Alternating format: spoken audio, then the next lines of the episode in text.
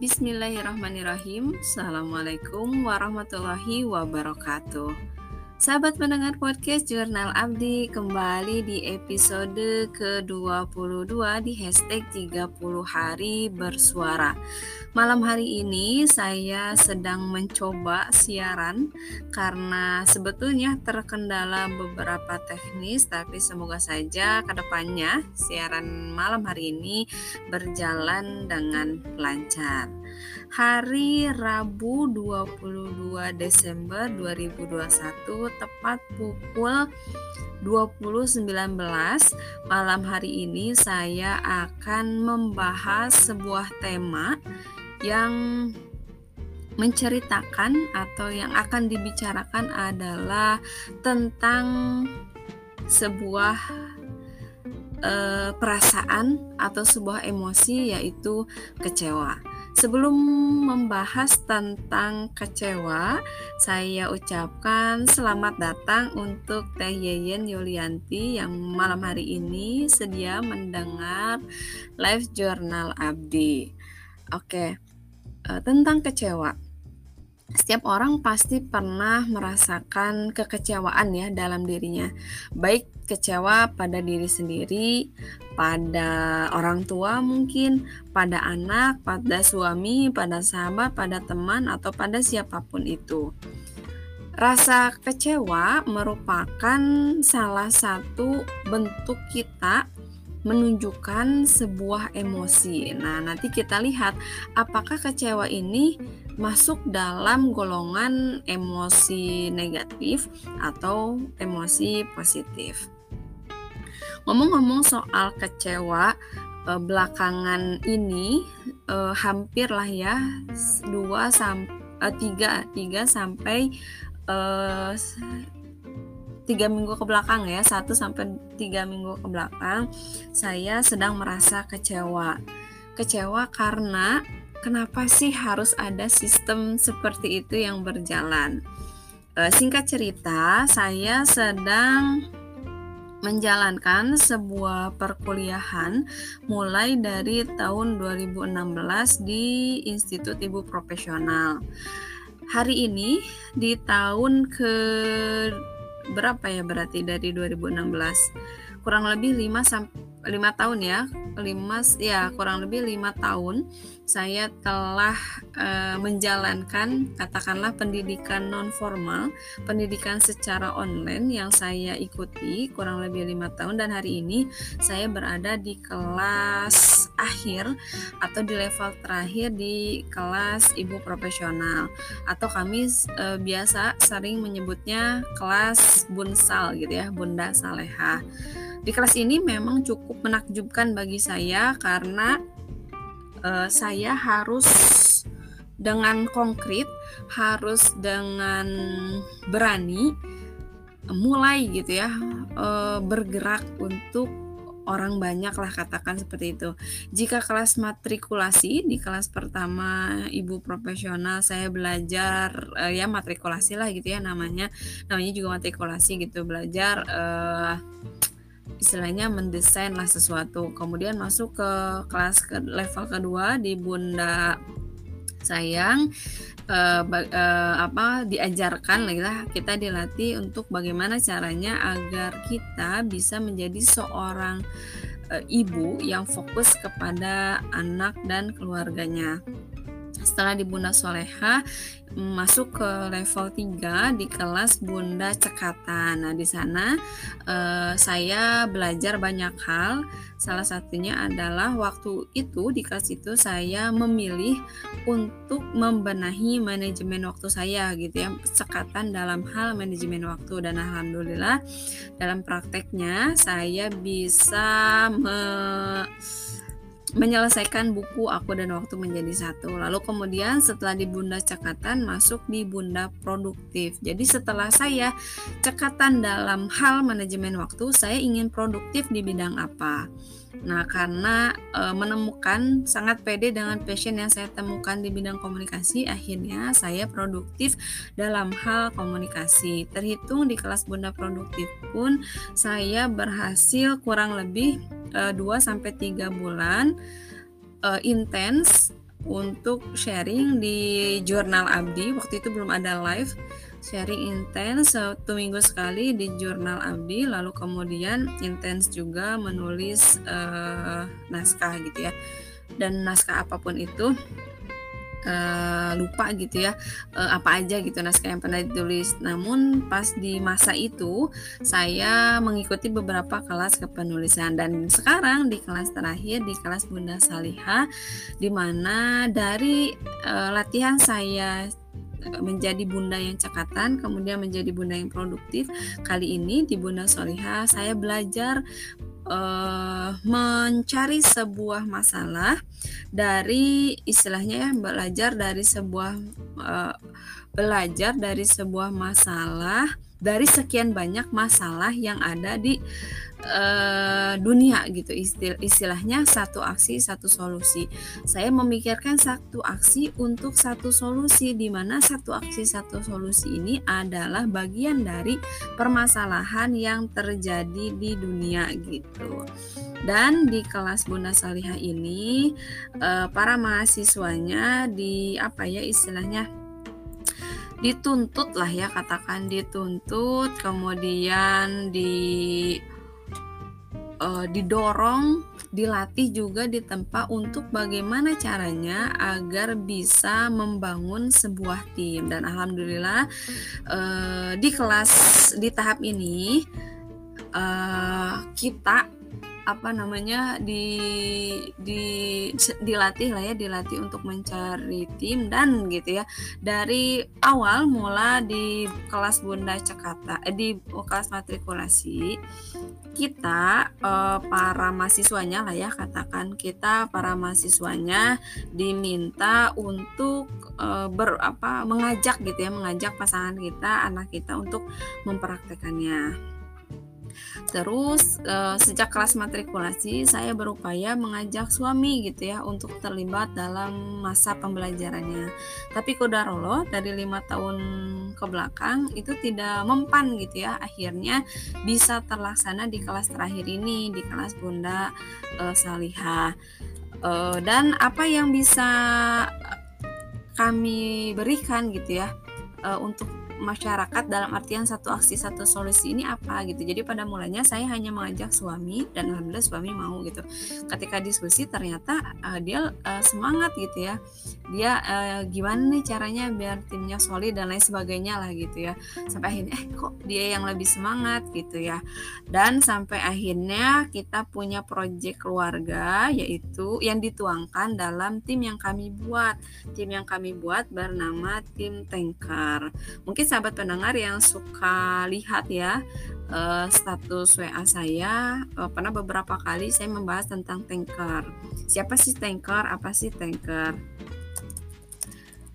Jadi tanker itu adalah proyek yang saya dan suami gulirkan, kemudian terlibat juga beberapa orang di dalamnya. Tanker itu singkatan dari Tangki Cinta Keluarga, di mana memang uh, tujuan tujuan kami membuat tim itu adalah untuk uh, mengisi gitu ya, mengisi tangki-tangki cinta yang ada di uh, anggota keluarga ya mulai dari diri sendiri kemudian an, uh, apa pasangan anak keluarga tim itu sendiri. Nah singkat cerita di Bunda Salihah ini saya di uh, saya dan suami membangun gimana nih caranya biar timnya solid dan lain sebagainya gitu. Sampai akhirnya sampai di pertemuan ke ini per enam bulan ya.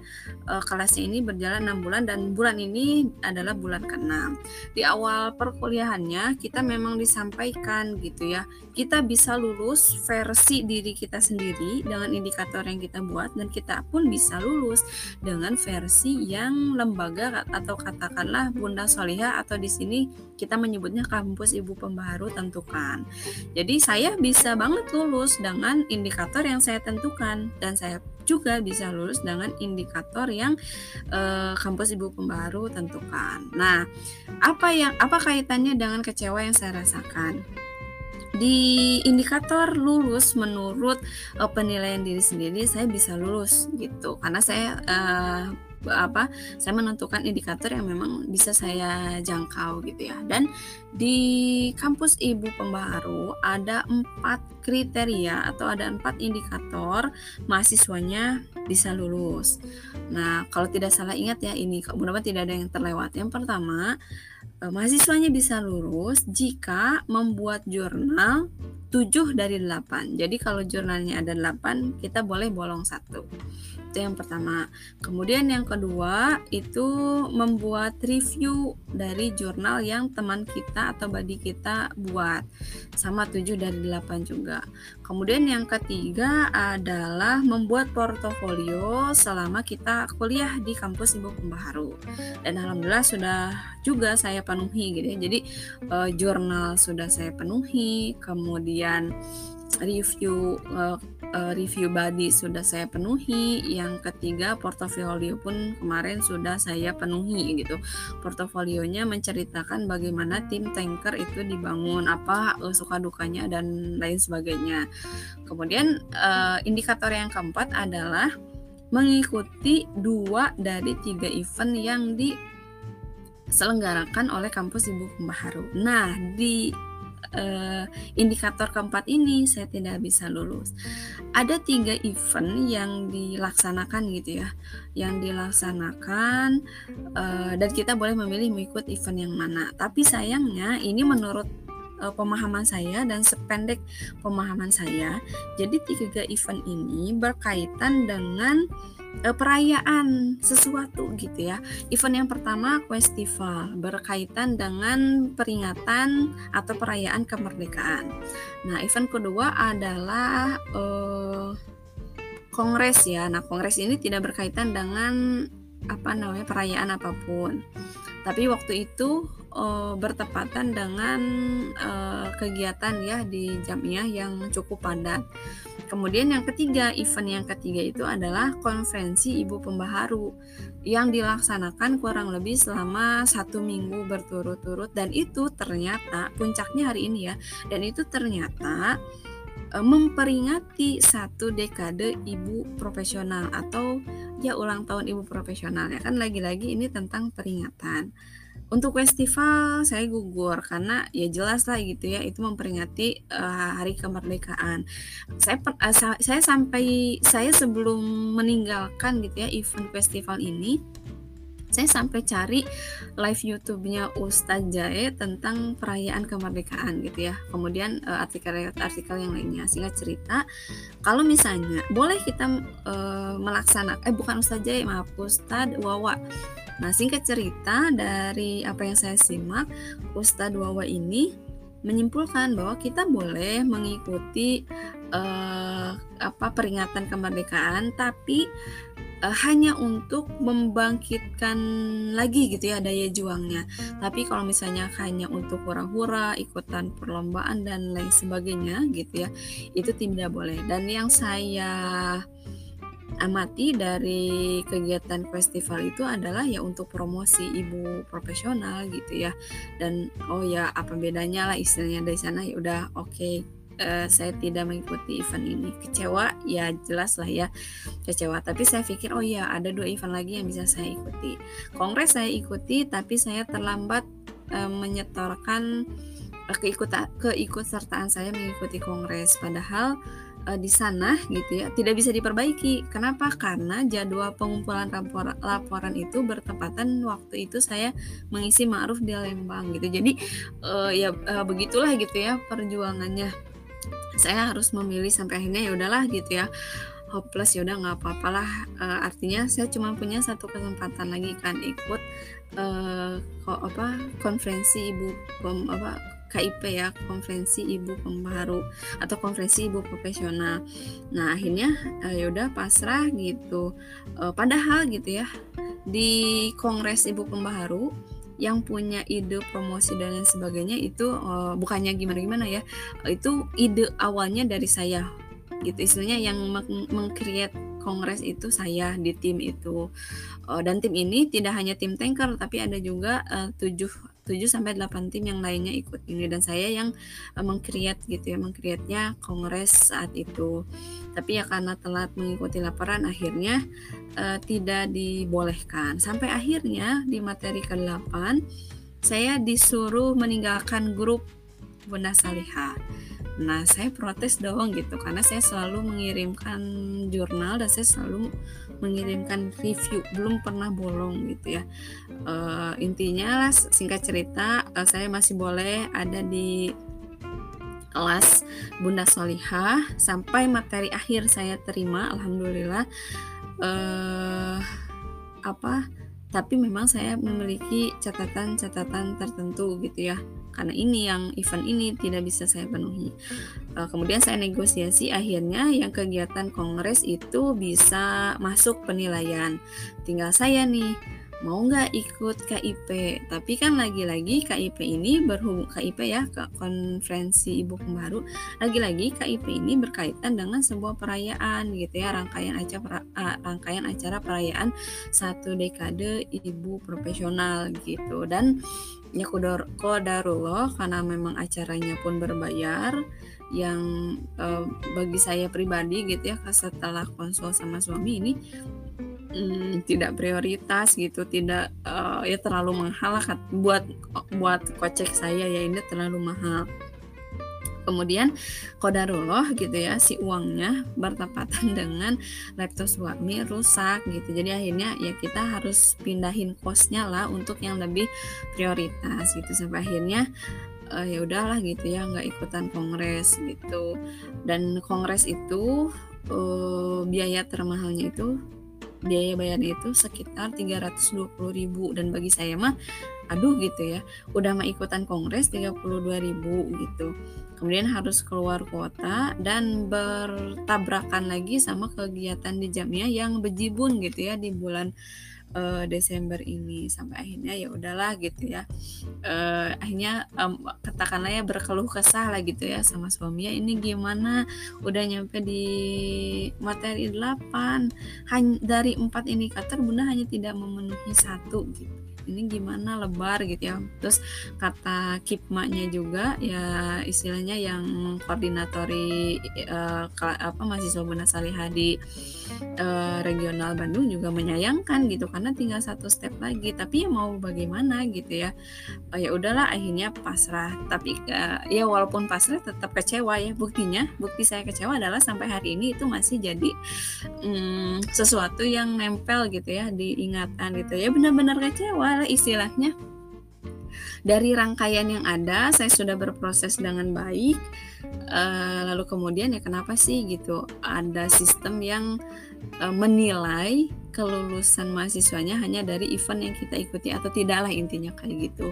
Uh, jadi teringat juga gitu waktu jadi mahasiswa yang tidak ikutan opak OPEC itu ya orientasi uh, mahasiswa uh, tingkat universitas yang tidak mengikuti OPAK maka tidak bisa mengikuti ujian munakosah gitu. Semacam itu lagi gitu. Jadi ih kenapa sih? Apa hubungannya gitu ikutan OPAK sama ujian uh, munakosah waktu apa ujian munakosah di kampus gitu sama halnya dengan ini gitu. Jadi uh, tapi alhamdulillah waktu opak ya ikutan gitu ya. Tapi ya yang ini nih yang nggak ikutan kecewa aja lah sangat kecewa. Tapi bagaimana caranya agar kita bisa mengelola kecewa lah istilahnya seperti itu Nah, ketika uh, ceritalah sama suami gitu ya, ini gimana sayang gitu ya lebar dan waktu itu memang tidak bisa menembus tiketnya juga. Jadi uh, mungkin ya uh, ini cara Allah gitu. Saya tidak bisa menembus harga tiket itu dan ternyata setelah ditelusuri uh, bukan ditelusuri ya diingat-ingat ternyata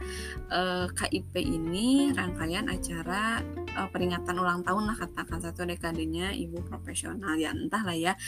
Cuman uh, apa yang saya lakukan ketika saya mendapatkan kekecewaan yaitu ya ini ada kodarullahnya Allah gitu. Mungkin ini adalah jalan terbaik Allah menjaga uh, akidah saya gitulah katakanlah ya gitu kalau bahasa lebaynya mungkin.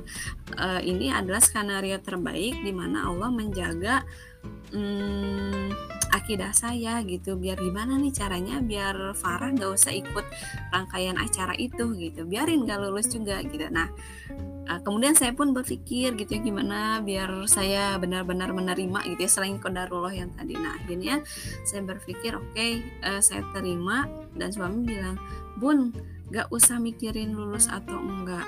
Yang penting ilmunya dapat terus bunda sudah berproses dengan baik lalu kemudian lihat sekarang hikmah terbesarnya apa? Nah di situ mulailah gitu ya e, berkaca-kaca ya hikmahnya apa? Banyak gitu ya. Selainnya tadi ya belajar mengelola emosi kecewa itu seperti apa kemudian memik apa e, nyari hikmah-hikmah yang lainnya apa lalu kemudian apa yang benar-benar saya dapatkan di Bunda Soleha. Yang pertama adalah saya punya tim tanker yang sama-sama punya misi gitu ya untuk memperbaiki kondisi kesehatan mental kita masing-masing. Yang memang tujuannya adalah untuk mengisi tangki cinta uh, anggota keluarga.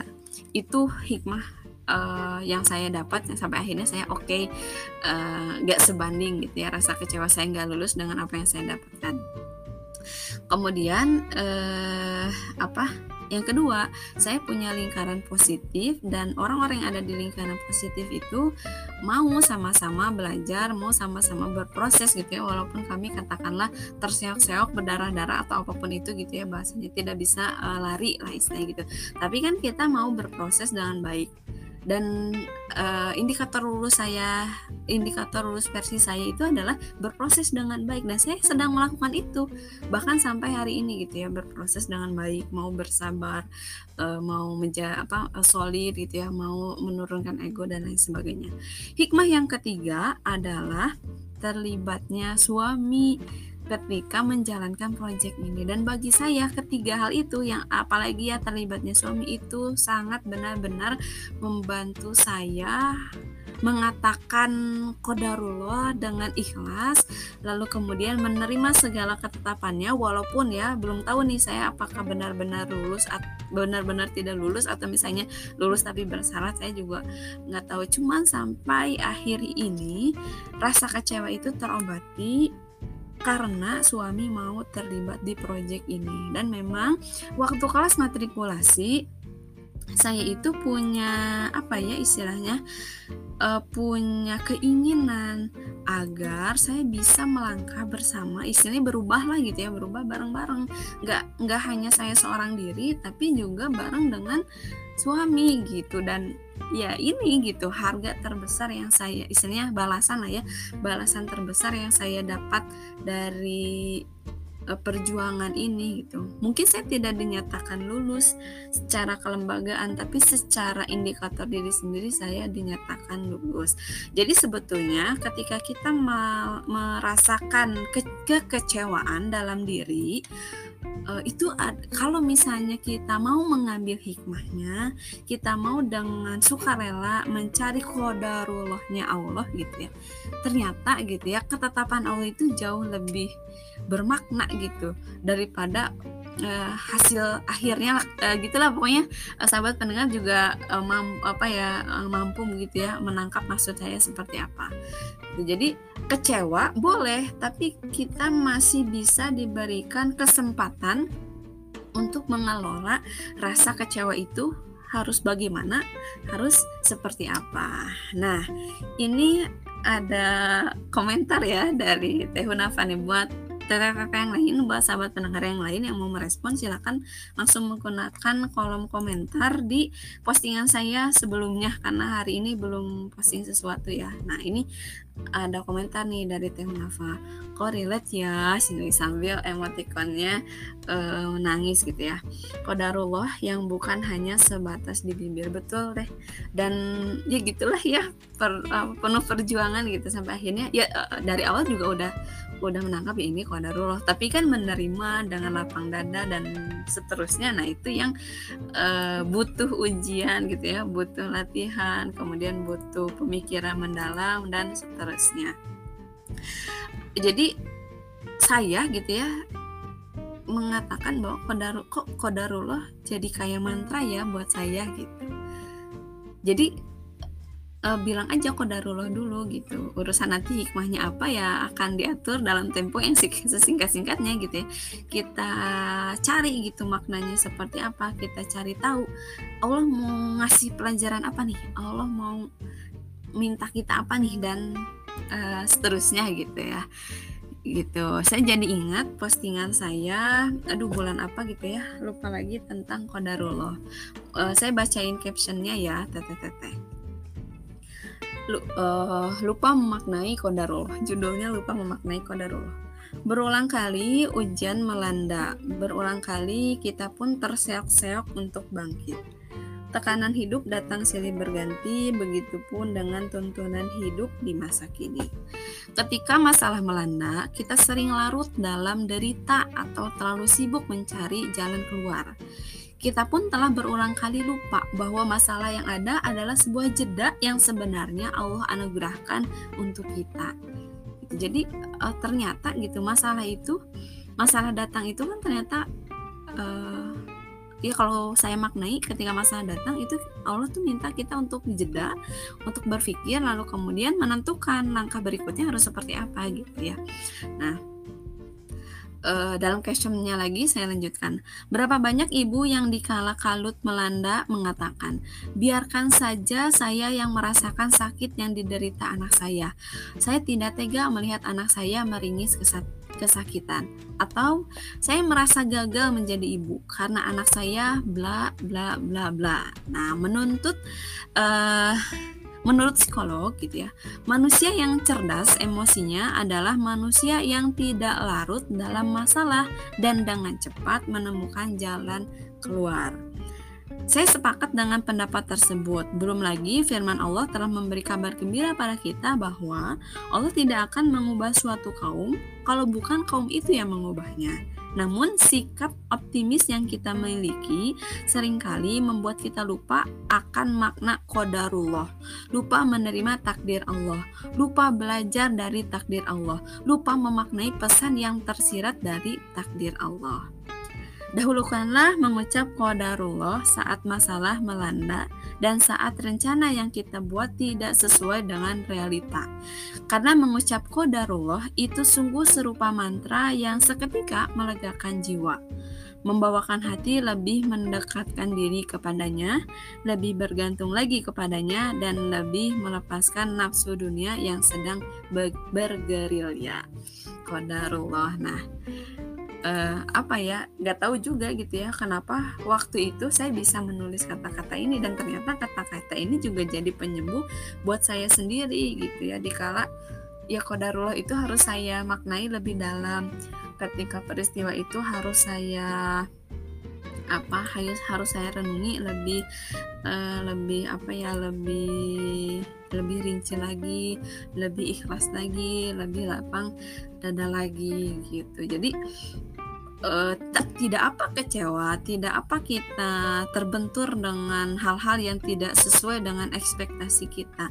Namun yang terpenting dari rasa kecewa itu adalah bagaimana cara kita mengelolanya dan bagaimana cara kita melibatkan Allah dalam setiap episode kehidupannya gitu ya dan setiap kodarullahnya gitu dan saya uh, memaknai kata kodarullah ini bukan dari ceramah ustadz-ustadz gitu.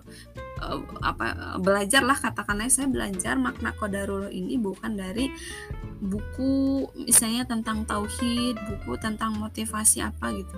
Saya uh, Allah takdirkan gitu ya memaknai kata kodarullah ini ketika saya membacakan buku untuk anak saya. Dan ini adalah buku buku untuk anak. gitu dan judulnya adalah lupa memaknai kodarullah gitu. dan setelah dibacakan ya Allah gitu ya uh, mungkin kita sering menemukannya gitu ya ketika kita tertimpa musibah kalimat yang kita yang sering ya apa yang kita terima adalah mengatakan innalillahi atau misalnya kita beristighfar kepada Allah. Nah, untuk makna qadarullah sendiri saya pribadi nih ya di pengalaman hidup saya saya tidak tidak tidak menerimanya gitu. Dan saya menerimanya ketika saya membacakan buku untuk anak saya tentang uh, Qadarullah itu sendiri gitu. Dan di buku itu pun dijelaskan bahwa orang tuanya memang lupa memberikan pelajaran tentang makna Qadarullah itu sendiri gitu. Jadi eh, nggak uh, apa-apa kecewa nggak apa-apa terluka tapi bagaimana cara kita mengelola kecewa dan luka itu. Kemudian eh, selama kita mengelola kecewa dan luka itu, jangan lupa gitu ya, libatkan Allah karena pasti Allah pun kalau kata ini ya, Allah pun pasti campur tangan dengan apa yang sedang terjadi dalam kehidupan kita gitu. Awal-awalnya mungkin kita sering berkomentar, kok dia dapat kehidupan begini ya, kok dia dapat kehidupan begitu ya, kok saya begini ya, tidak begitu ya, gitu dan seterusnya seterusnya gitu.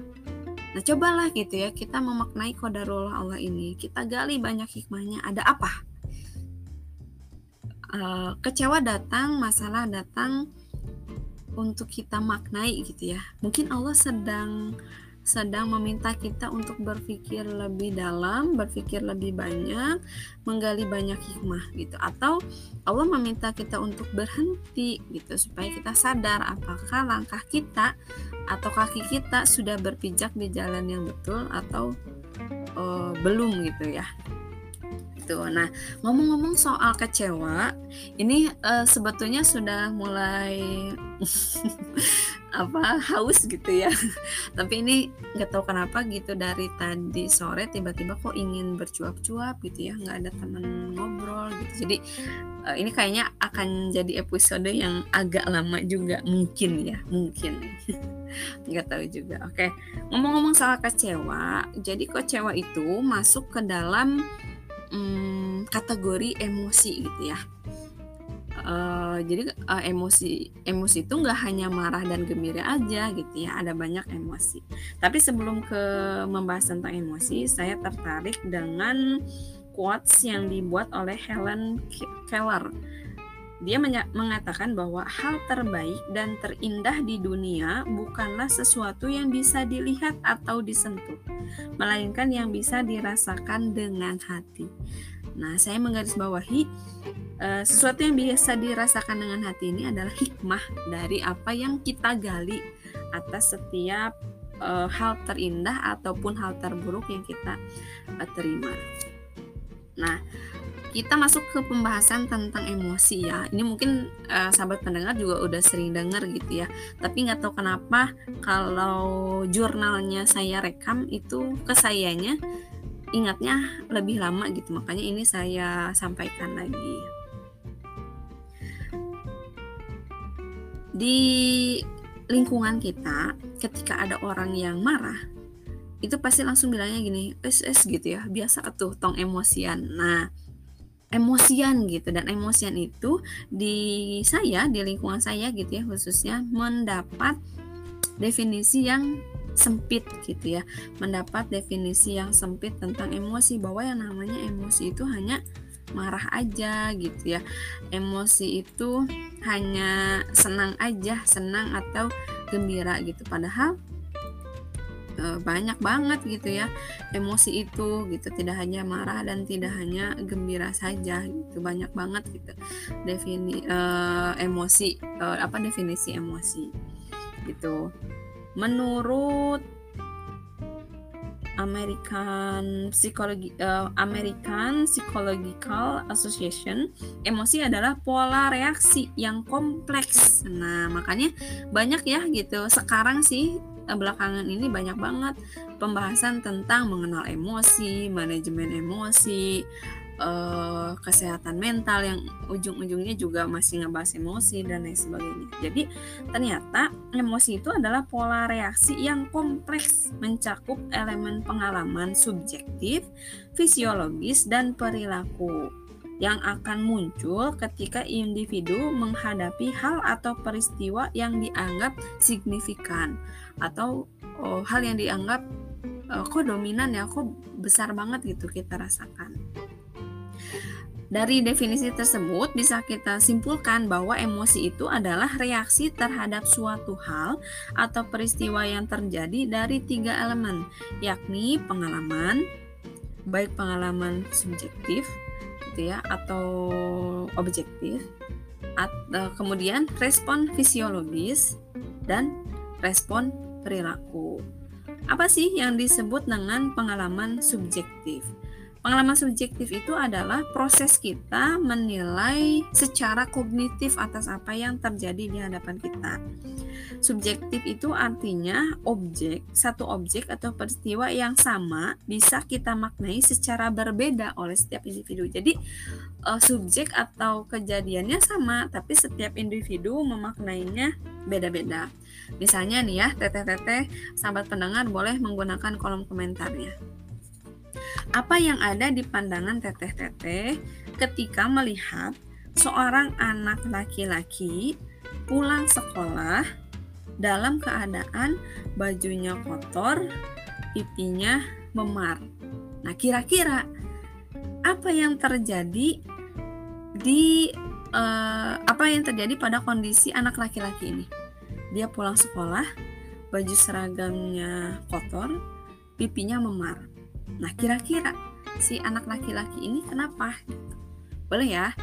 Uh, apa sahabat pendengar teteh-teteh yang menyimak live boleh menggunakan kolom komentar. Apa yang teteh-teteh bayangkan ketika melihat anak laki-laki pulang sekolah eh, seragamnya kotor, lalu kemudian pipinya memar.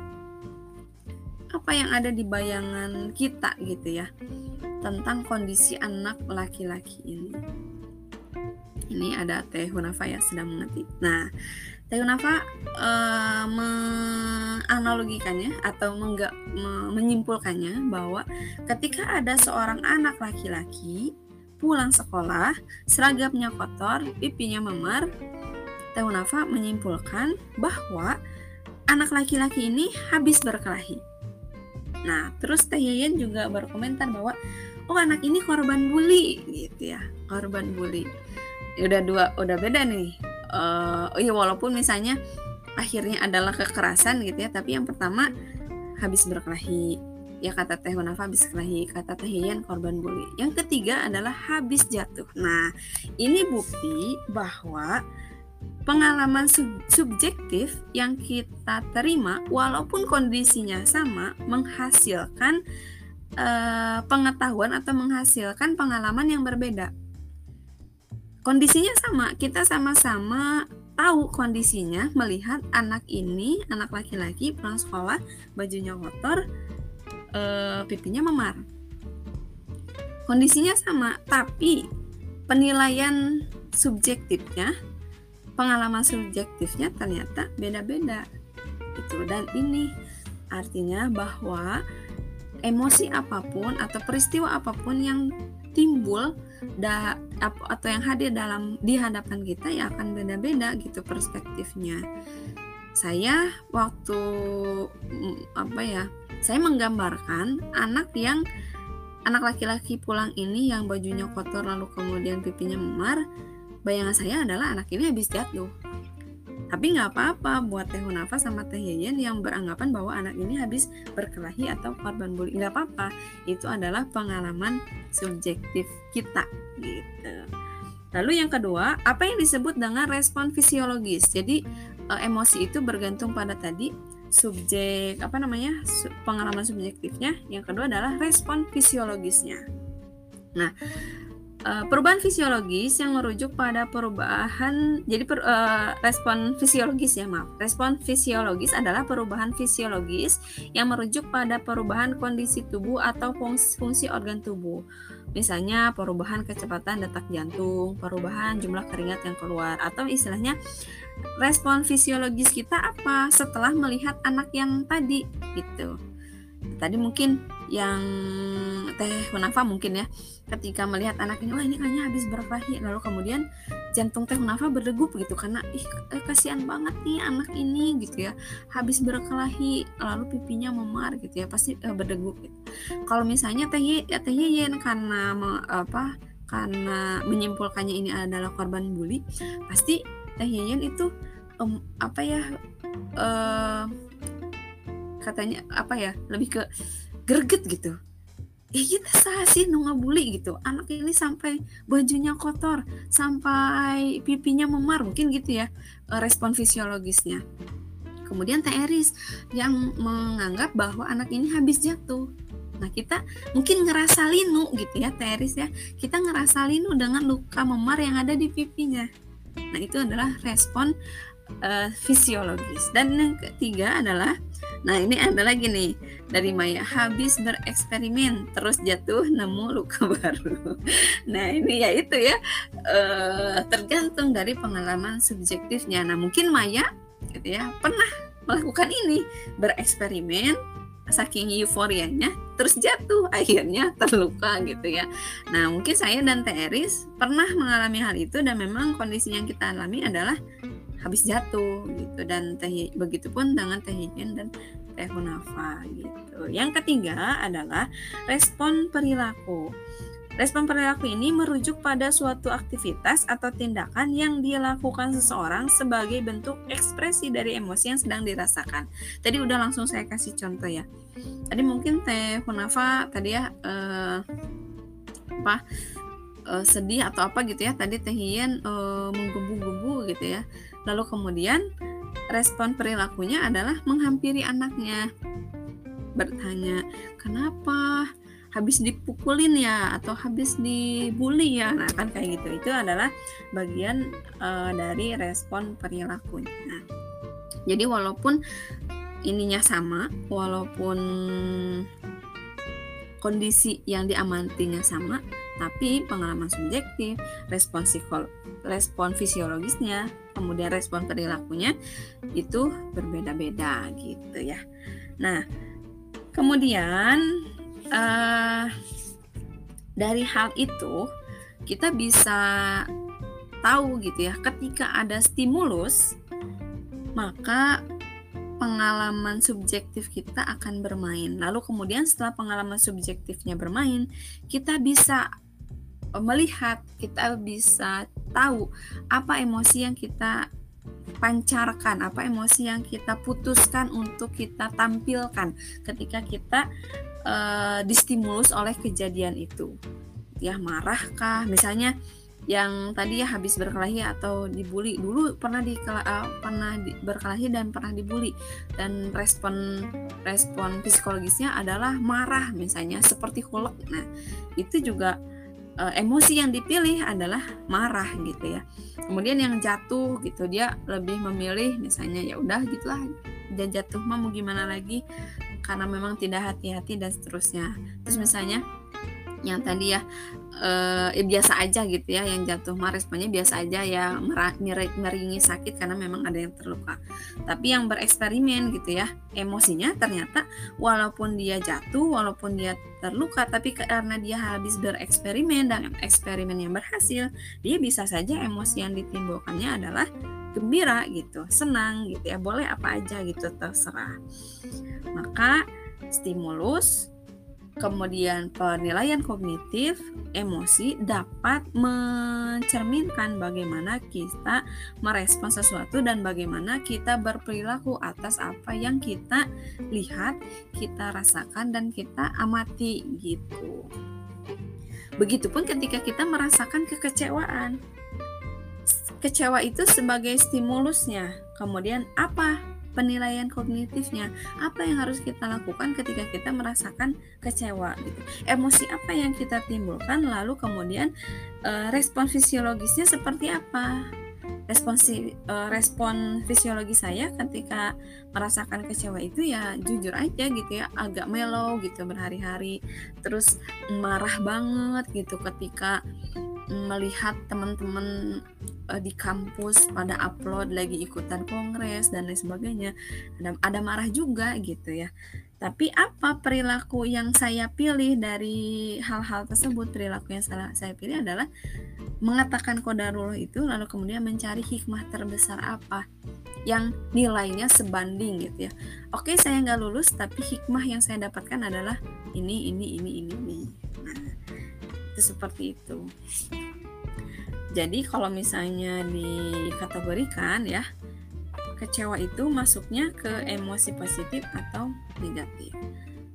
Uh, emosi negatif ada uh, apa ya kelas atau emosi ini emosi-emosi yang akan saya sebutkan adalah emosi negatif. Nah marah itu emosi negatif takut negatif sedih uh, negatif jijik cemas kecewa. Nah biasanya marah takut sedih jijik cemas kecewa ini adalah perasaan yang dominan kita rasakan gitu ya.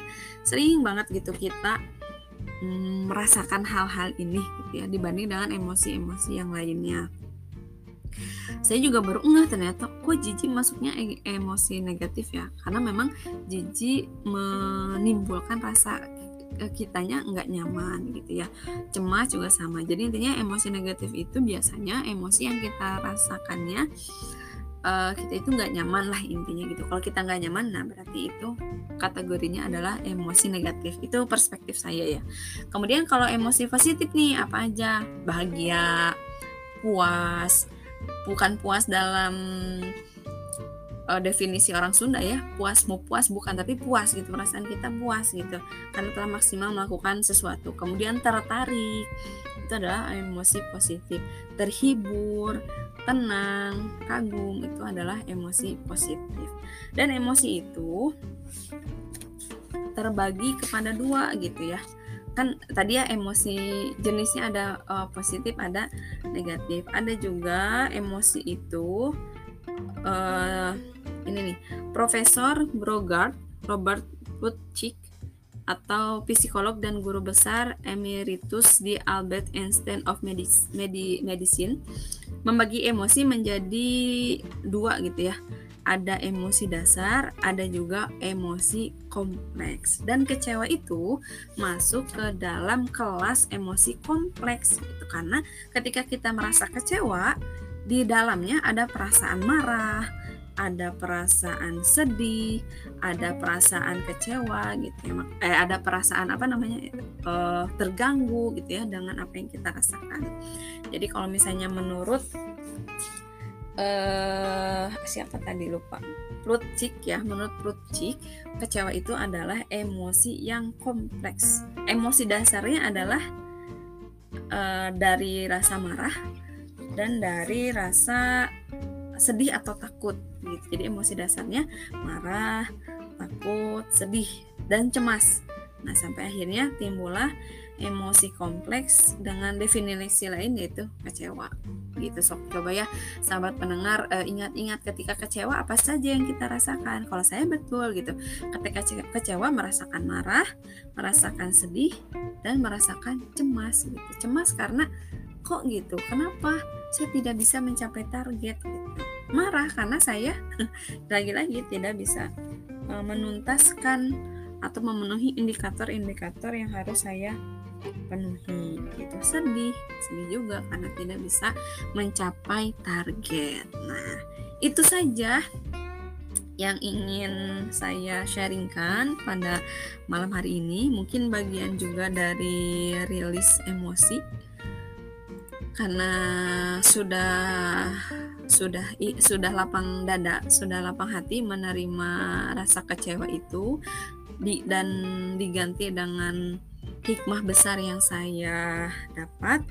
Lalu kemudian ya ini rilis emosi. Saya ingin apa yang saya rasakan juga bisa uh, di apa ya dirasakan gitu. Bagaimana uh, kecewa bukan apa ya lebih ke bukan sombong atau kayak gimana ya. Ya bagian dari curhat juga bagian dari rilis emosi dan saya berharap gitu dari curhat dan rilis emosi sahabat pendengar bisa menangkap uh, hikmah lah ya gitu.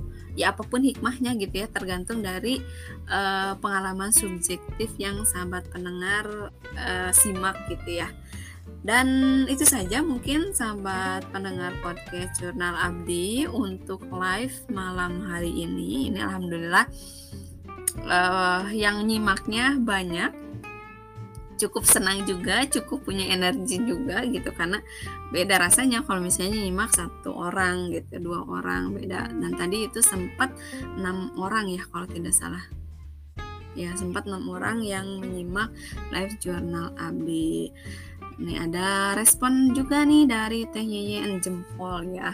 Matur nuhun Teh Yeyen. Kemudian uh, dari Teh Hanap juga terima kasih sudah menguatkan Teh ya. Sebetulnya saya juga sedang masih gitu ya, masih dalam proses menguatkan diri. Alhamdulillah juga uh, ya inilah salah satu hikmahnya ternyata uh, dari enam ya yang menyimak. Kemudian ada Teh Hunafa yang mengutarakan bahwa uh, Teh Hunafa um, merasa gitu ya dikuatkan oleh episode kali ini. Mungkin nah, tadi ya dari awal juga tadi Teh Hunafa bilang aduh relate banget gitu ya.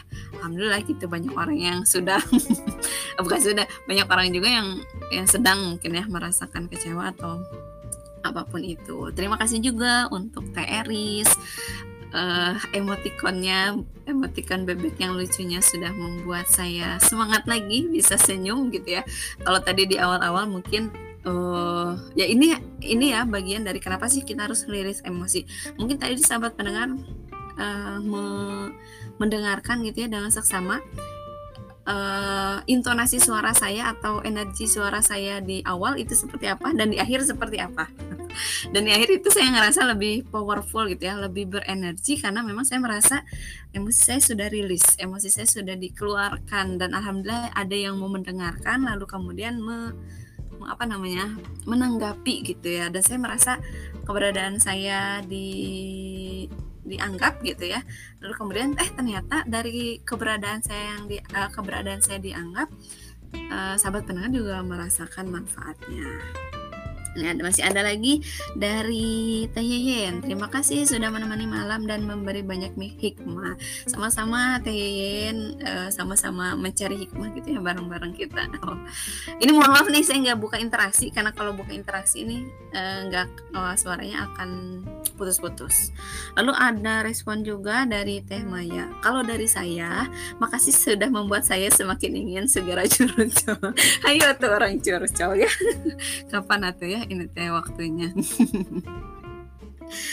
Uh, ini juga dari Teh Eris. Nah, makasih adik sudah banyak nyebor hatiku. Halah-halah, nyebor pakai apa nih Teh Eris? Banyak ilmu dan pengalamannya sarang Hai Villa lah ini teh saya baru dapat nih saya baru dapat uh, apa emoticon yang ini sarang Hai Villa biasanya cuma sarang Hai doang gitu ini ada Villa aduh alhamdulillah nih di akhir episodenya jadi nggak mau nutup episodenya nih karena uh, ngerasa ada yang nemenin gitu ya. Dan ya kebetulan uh, suami juga belum pulang gitu jadi sambil nungguin sambil ngapain ya gitu. Terus anak-anak juga udah tidur. Nah, alhamdulillah nih ada tete-tete yang menemani saya juga gitu ya.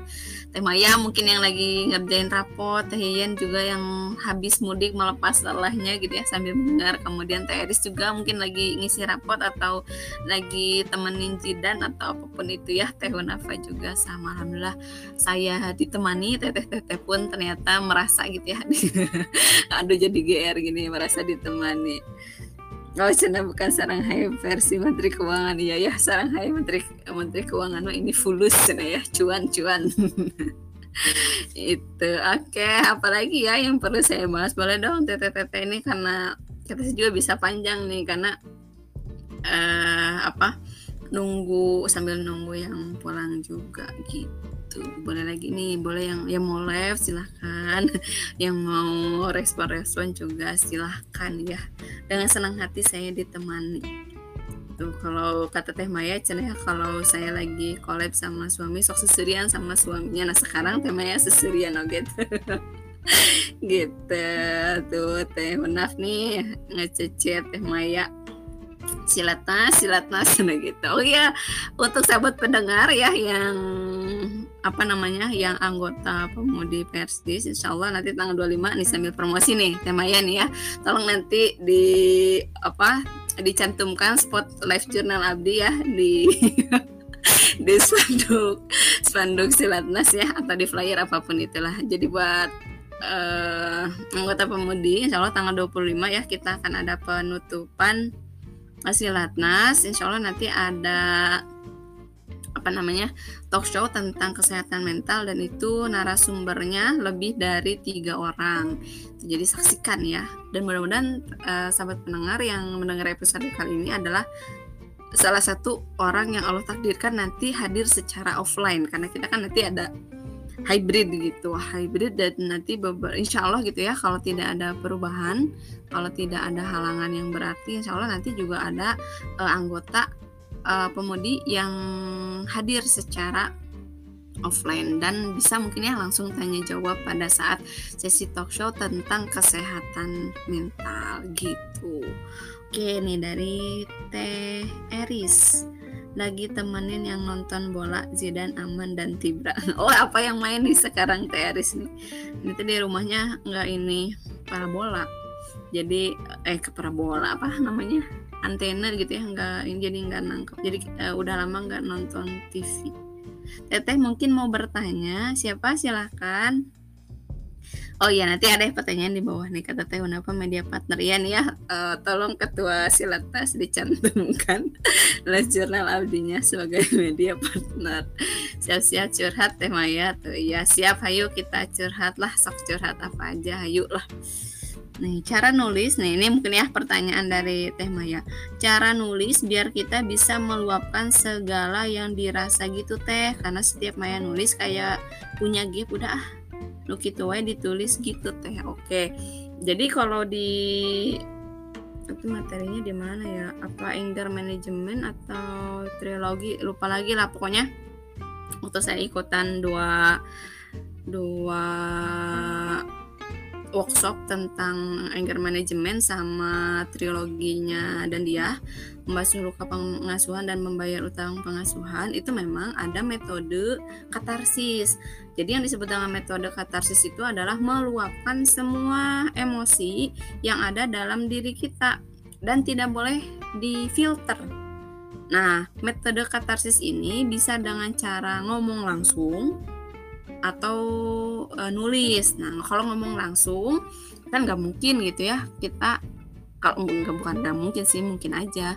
Tapi kalau misalnya buat e, kita yang apa namanya nggak punya temen yang benar-benar bisa 100% dipercaya atau kita masih nggak enak gitu ya orang lain ngedengar curahan hati kita yang sebenarnya. Nah itu ada beberapa orang yang uh, saya nemuin ya satu teman dia punya podcast uh, tidak publish dan dia gunakan untuk itu katarsis. Dia ngomong ngomongin eh pokoknya nggak ada yang difilter lalu kemudian yang nulis nah saya juga termasuknya yang nulis tapi sekarang sih udah jarang karena apa emosi yang meluap-luapnya juga udah ya lebih relatif mudah gitu mudah dipahami.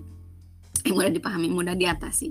Nah tapi kalau waktu dulu nulisnya cara nulisnya gitu ya biar bisa kita meluapkan ya yang namanya juga meluapkan jangan ada yang difilter jangan ada yang disisakan buang semuanya luapkan semuanya tuangkan semuanya apa pun itu. Misalnya tong jangan mikirin EYD gitu ya jangan mikirin ini katanya baku atau enggak ya. Ini harusnya koma atau apa ya? Nah enggak mikirin itu. Jadi kalau nulis ya nulis aja semuanya. Kalau istilahnya kalau mau memaki menghina silahkan aja nggak apa-apa karena kan kita tidak sedang memaki, tidak juga sedang menghina di hadapan orangnya langsung atau di hadapan halayak. Kita lagi ngerilis emosi kita loh gitu. Dan hilangkanlah gitu ya. Itu tadi pikiran udahlah nuk itu ditulis. Ya memang nuk itu mah udah ditulis kan kita ceritanya lagi mau ngerilis emosi ya tulis mah tulis aja karena memang uh, uh, teteh gitu ya waktu itu saya beranggapannya karena saya tidak punya satu orang pun yang bisa benar-benar jadi hmm, jadi benda atau jadi orang yang bisa 100% hanya mendengarkan luapan emosi saya. Jadi saya tidak menemukan itu akhirnya saya memilih untuk menulis dan saya tuliskan semuanya. Kalau saya bilang kehul kasih eta nah. ya tulis kehul kasih eta gitu ya tulis aja pokoknya apa yang kita rasakan tanpa difilter tanpa diedit tanpa dibohongi tanpa ditutup-tutupi. Tuliskan aja semuanya. Uh, itulah yang disebut dengan katarsis. Tapi nanti setelah ditulis semuanya kita terima perasaan kita. Jadi setelah kita luapkan tuh semuanya luapkan kemudian terima bahwa kita sedang nggak baik-baik aja kalau mau nangis silahkan nangis gitu ya. Kalau mau teriak silahkan teriak. Bahkan di workshopnya itu kita uh, disuruh menyediakan kresek disuruh menyediakan bantal gitu. Karena ada katanya saking dia marahnya dia itu sampai muntah gitu. Tapi setelah metode ini ya setelah di katarsis dan ada lagi uh, katarsis tapping baru uh, sesi yang ketiga ini biasanya pada muntahnya di sesi ketiga ini. Nah, kalau yang bantal itu sediakan bantal ya itu. Kalau misalnya mau teriak ya silakan teriak. Kan ada ya orang yang, uh hayang ngajorowok sa tarik tarik. Nah, nah saya mah bukan tipe yang hayang ngajorok enggak gitu. Udah dijorowokan gitu jarang gitu ya saya bukan tipe yang kayak gitu gitu. Tapi saya tipe orang yang suka meluapkan gitu. Tapi kalau nggak bisa meluapkan langsung mengutarakan ke orangnya langsung ya saya memilih untuk menuliskannya gitu. Jadi tulis tanpa difilter tanpa diedit tanpa membohongi diri kita sendiri. Nah ini kan ya kita sok pura-pura kuat, sok pura-pura tegar gitu ya. Padahal kita lagi nggak kuat, lagi nggak baik-baik aja. Tulis aja semuanya. Setelah diluapkan, ya itu yang pertama. Yang kedua adalah diterima bahwa kita sedang tidak baik-baik saja. Lalu kemudian setelah relax gitu ya, lebih relax, eh, tahapan yang ketiga adalah kita mencoba kita lupakan yang sudah kita luapkan karena kita sudah menerimanya kan gitu. Kemudian yang ketiga adalah kita tadi uh, jurus saya gitu lah katakanlah jurus saya katakanlah kodarullah kemudian cari hikmahnya cari sisi positifnya cari uh, nilai plusnya cari hikmah di balik kejadian ini karena kan uh, saya juga pernah ya marah marah banget banget banget banget gitu ya marah. Tapi saya harus ada orang yang baca kemarahan saya gitu. Makanya waktu itu saya tuh punya project dengan seseorang dia punya masalah yang hampir sama dengan saya. Bukan masalah dia hampir punya uh, kondisi yang sama seperti saya. Pokoknya pengen meluapkan pengen menuliskannya tapi pengen ada orang yang tahu satu orang aja. Dan tidak usah merespon dan itu kita lakukan. Jadi uh, curhat tanpa filter bodoh amat gitu ya mau ngomong kasar mau ngomong apa gitu ya. Bodoh pokoknya eh, curhat gitu ya dituliskan uh, tanpa filter lalu dikirim. Dikirim ke Google Drive. Dan uh, Google Drive itu partisipannya saya sama si teman saya yang ini. Itu yang pernah saya lakukan.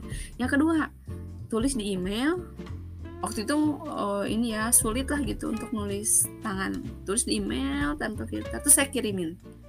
Tapi kiriminnya ke email yang random gitu. Ya nggak tahu itu penerimanya siapa gitu. Biasanya kalau ke siapa gitu dibaca nah itu kan lebih nanti bisa lagi bisa aja gitu.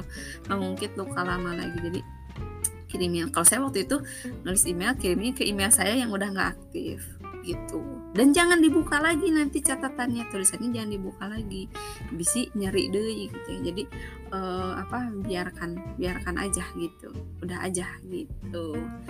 Itu mungkin. Jadi nulisnya luapkan aja dan hilangkan kata-kata udahlah no gitu aja. Ditulis. Nah itu nggak udah ya jangan gitu. Ya kasih. Itu kan bagian dari sebetulnya eh, maaf ya ini mama ya bilang udahlah nu gitu aja ditulis. Itu kan sebetulnya kita lagi tidak mencintai diri kita sendiri gitu. Kita tahu kita butuh menuliskannya tapi kenapa kita juga yang membantah udahlah nggak usah nulis.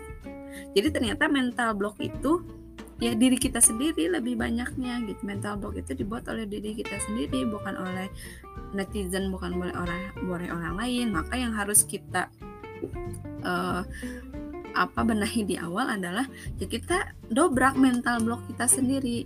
Biar kita juga bisa ringan gitu dalam melangkah meh te non istilahnya meh te ngabatin wae gitu ya. Biar happy aja gitu.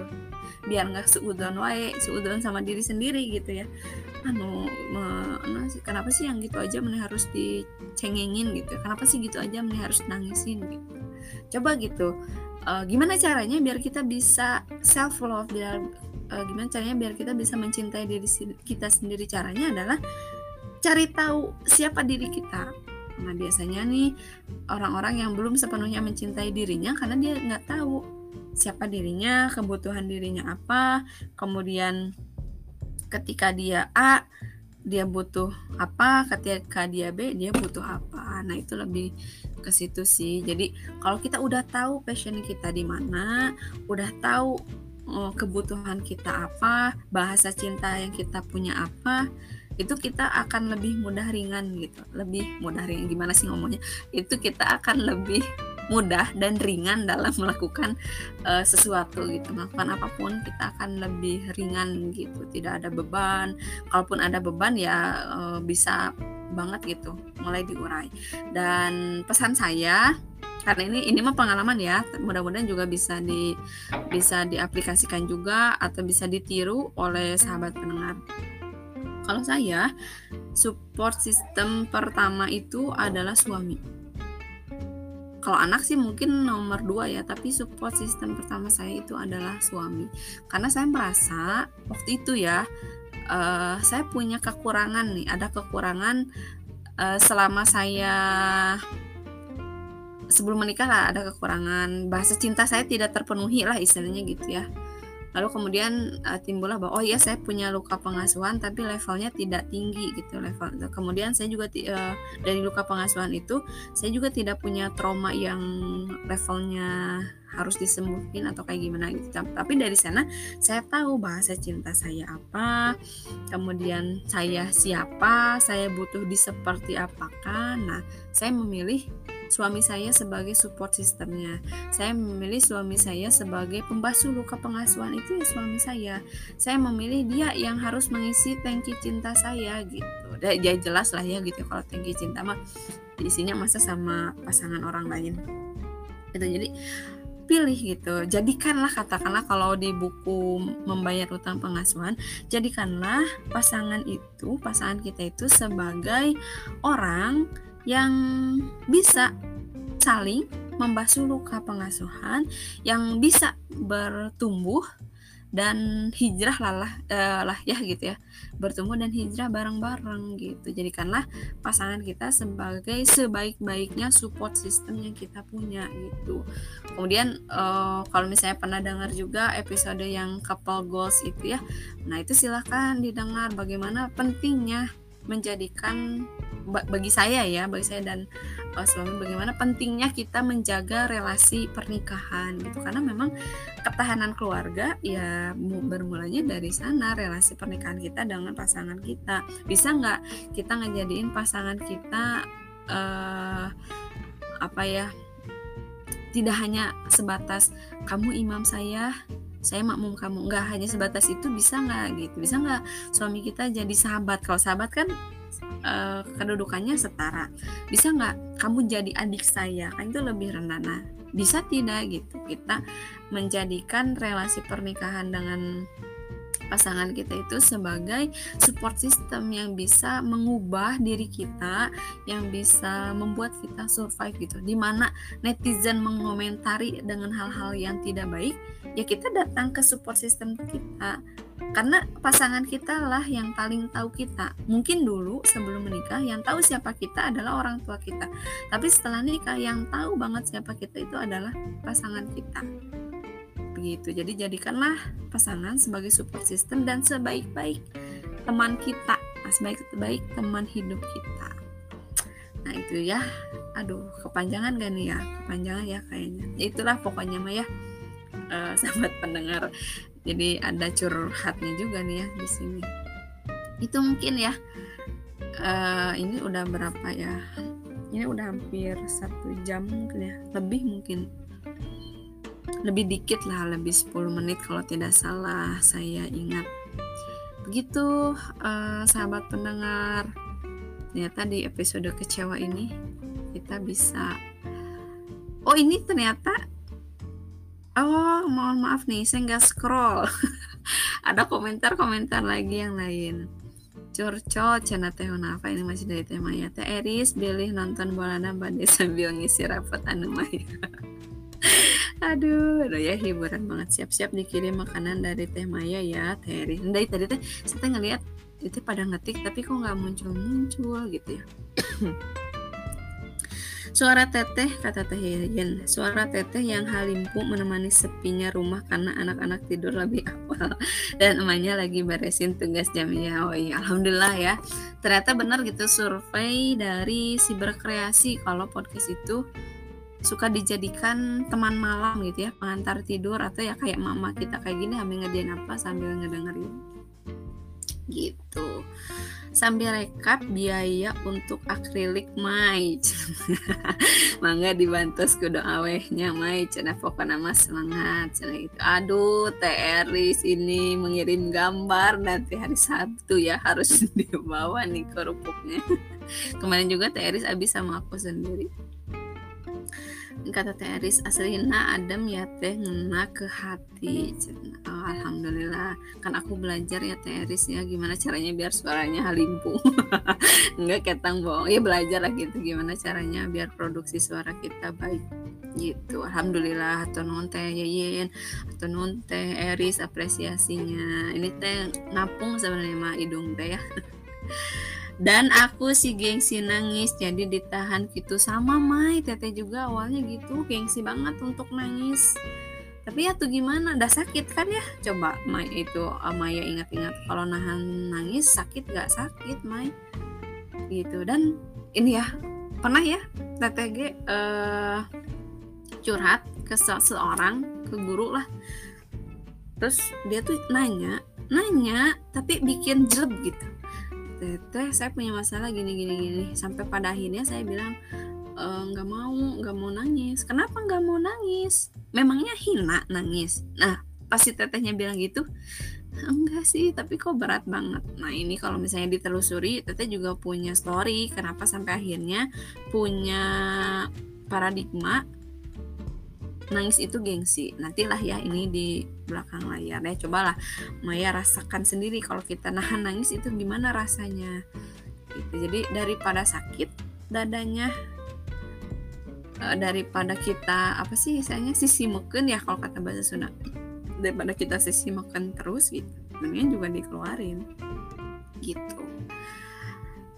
Aduh ini ada yang ngirim nasi padang nih tuh Teris Abimat tipe sok nangis. Nah Tete juga Mai awalnya kan gengsi nangis. Nah sekarang tuh kodarullahnya kalau Allah tanya dijadiin orang yang sensitif gitu. Dipuji sedikit aja itu bisa keluar ini bisa berkaca-kaca gitu. Nah apa gini uh, Teris nih Abi cina sok nangis gitu. Nangis apa nih teh? Mungkin gampang terharu gitu ya. Sama sih apalagi sekarang gitu ya. Ngelihat video-video pendek tentang orang tua tentang anak itu bisa aja gitu. Sakaclak dua keclak mah gitu ya. Keluar. Oh pami kesel kesel cenah ininya nangisnya. Oke. Okay.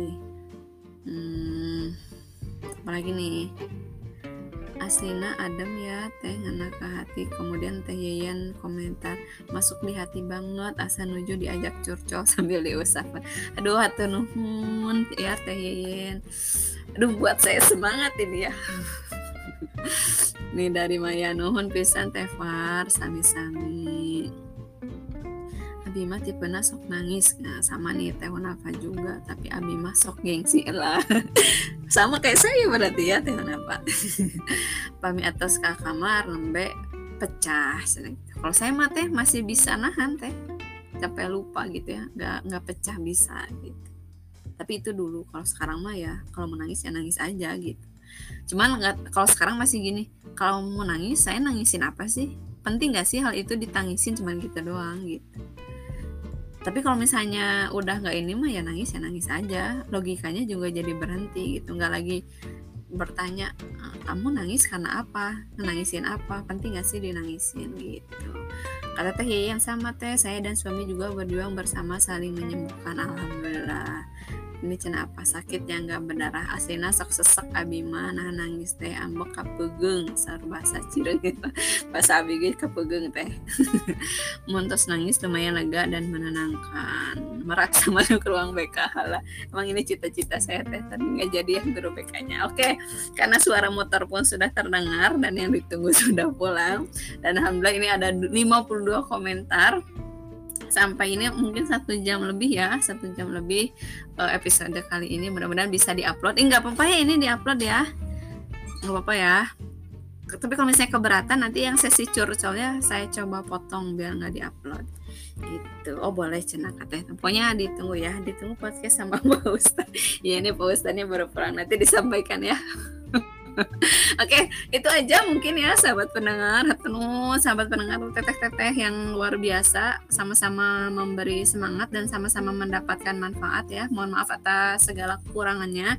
Kalau misalnya ada yang tidak berkenan boleh dibuang jauh-jauh banget dibukakan pintu maafnya. Semoga ada guna dan manfaatnya. Ditutup saja dengan alhamdulillah. Alhamdulillah alamin. Assalamualaikum warahmatullahi wabarakatuh. Hidup untuk berbuat, berbuat untuk bermanfaat.